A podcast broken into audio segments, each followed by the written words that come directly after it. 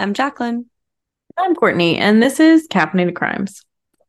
So, this is our second edition of our missing person series. Um, we're hoping to do these roughly once a month or so, um, just kind of highlighting a few people who are currently missing. So, hopefully, getting their stories and their information out there. So, if anyone listening has seen them, you can report it and hopefully get some of these people home.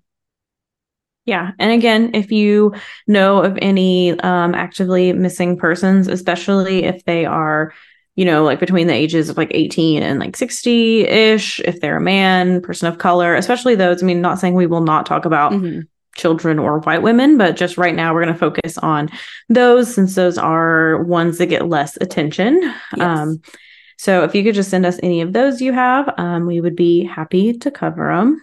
Um, so, let's get on into this. So, David Byron Brown was last seen by his mother leaving his residence in the 200 block of West Newcomb Street in Alcoa, Tennessee on February 12, 2004. Um, he left on foot around 10 a.m. and he never returned and was never seen again. Um, David does have a criminal history, and authorities believe foul play could be involved in his disappearance. Um, he was last seen wearing a hooded sweatshirt, jeans, and sneakers slash tennis shoes, and he's between 5'8 and 5'11 um, and around 165, 175 pounds. That is was in 2004 when he went missing. Um, and he was 39 and he has a scar on his left calf. Um, and that was from the Charlie Project. So if you know anything, please go there and try to report. And James Bradshaw was last seen on September 10th, 2021, in the Lindale area of Rome, Floyd County, Georgia. Um, he had been dropped off by a family member on Branham Avenue, and he does have a tattoo of his initials, JKB, on his upper right arm.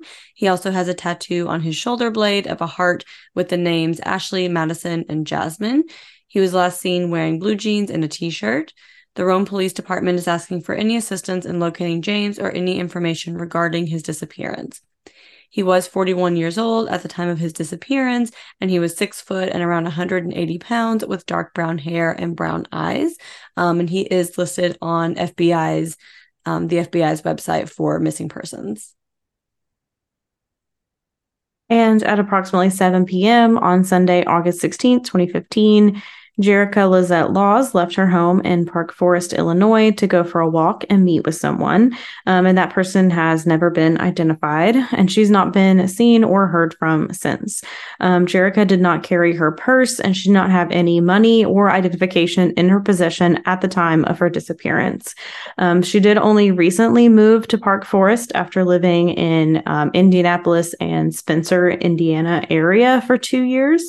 And according to family members, she did have an undiagnosed mental disability and she was 24 at the time of her disappearance. She is 5'2 and likely 140 pounds at the time of her disappearance. She had brown eyes and, again, at the time of her disappearance, had black shoulder length hair. She is also on like the FBI VICAP missing persons website as well. Um, so if you know anything about her or about James or David, please reach out to the appropriate parties. We'll put it in the show mm-hmm. notes. We'll post yep. the things on um, social media, just if you happen to know any information about these three people. Yes, we really appreciate your help and hopefully we can get their information out there and either get them home or get some information about where they might be. Yeah, definitely. Um, but in the meantime, go have a cup of coffee. And don't commit a crime.